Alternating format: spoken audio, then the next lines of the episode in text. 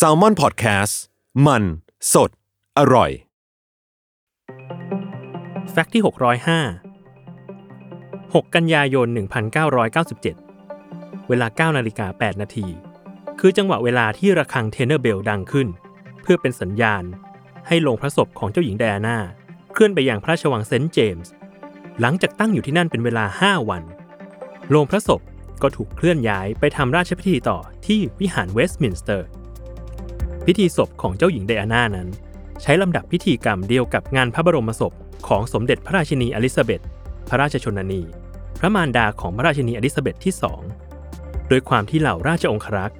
ได้ซักซ้อมพระราชพิธีนี้มาอย่างต่อเนื่อง เป็นระยะเวลานานกว่า 22 ปีแล้ว ระหว่างงานราชพิธี